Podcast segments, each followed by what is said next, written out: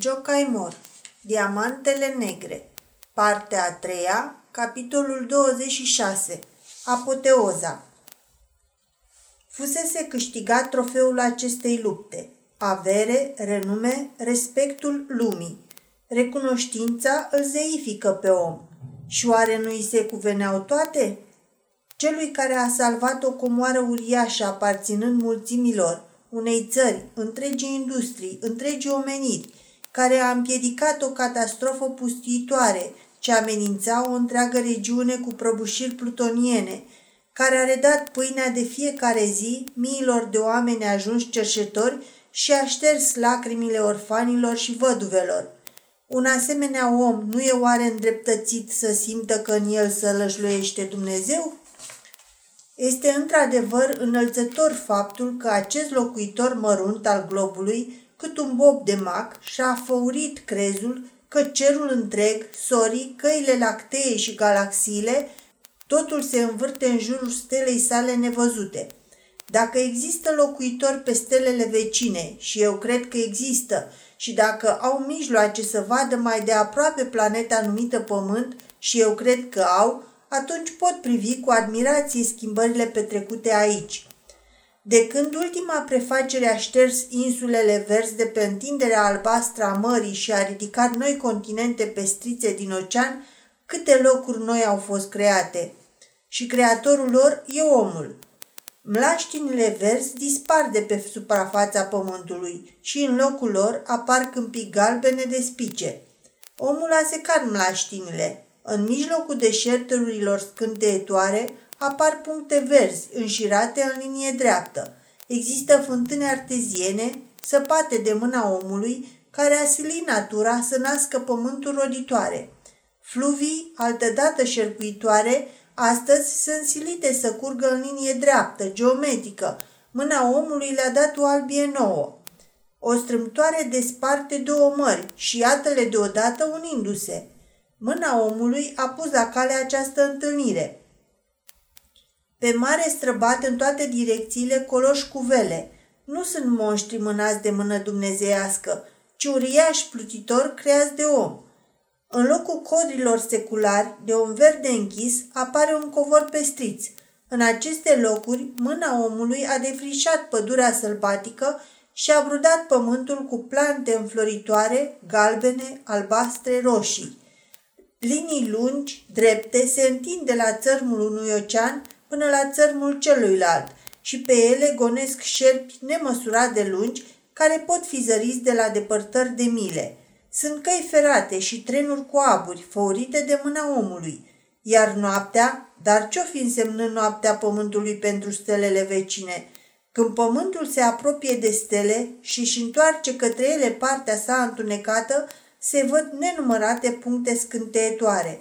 Oare ce-or fi acestea? Orașe luminate de mâna omului, pentru că lui îi place să vadă. Nu e oare această lume mai frumoasă decât lumea mamuților?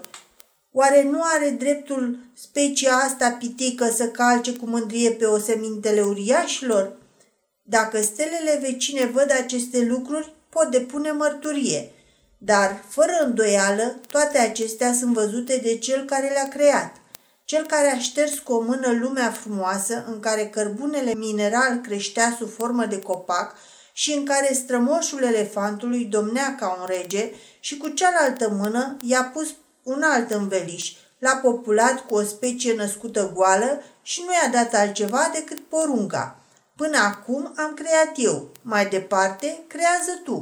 Și omul a continuat opera lui Dumnezeu. Asta e răsplata lui, dar a rămas om. Aceasta e consolarea lui, căci a fi Dumnezeu e un gând care îți dă fiori reci. Înseamnă să iubești și să nu simți căldura sângelui. Știau asta și zeii din antichitate și ori de câte ori puteau, coborau din Olimp ca să simtă cu inimă omenească. Și Dumnezeul Vechiului Testament a luat în Noul Testament chipul și înfățișarea omului. Mintea omenească nu și-l poate închipui pe Dumnezeu fără față omenească, fără sentimente omenești. Chiar și adoratorii soarelui înfățișează acest astru cu mâini și picioare. Așa și-l închipuie umblând pe cer. Zeii caută antropomorfismul, iar oamenii de ce caută apoteoza? Ce folos au ei de pe urma acesteia? Ți se spune, tu să iubești pe toată lumea, dar să nu ai pe nimeni pe care să-l iubești numai tu. Să faci numai bine miilor de oameni, să fii glorificat, să asculți cum te preamăresc toți, să culegi laurii cu care ți se umple carul de triumf, să fii bogat, dar să nu râvnești o față surzătoare care să stea cu tine la masă, să n-auzi un copil sporovăind care cere și îți mulțumește, să nu ai un fir de micșunea la butonieră, dăruit așa, numai ție. Să ai coroane întregi, să te înnăbuși în ele, să nu-ți dea nimeni un fir de floare, să ți se arunce mii de sărutări, dar să nu primești un singur sărut de pe buzele unei ființe, să umbli printr-o ploaie de aur, dar să nu știe nimeni că tu dorești doar o mică pomană, pomana iubirii, lucru pe care îl are cel care merge prin praf, dar tu nu-l ai, îl are cel care merge prin praf, care se întoarce acasă pe jos de la o petrecere, cărându-și în brațe plodul somnoros, iar tu treci iute cu caleașca pe lângă el.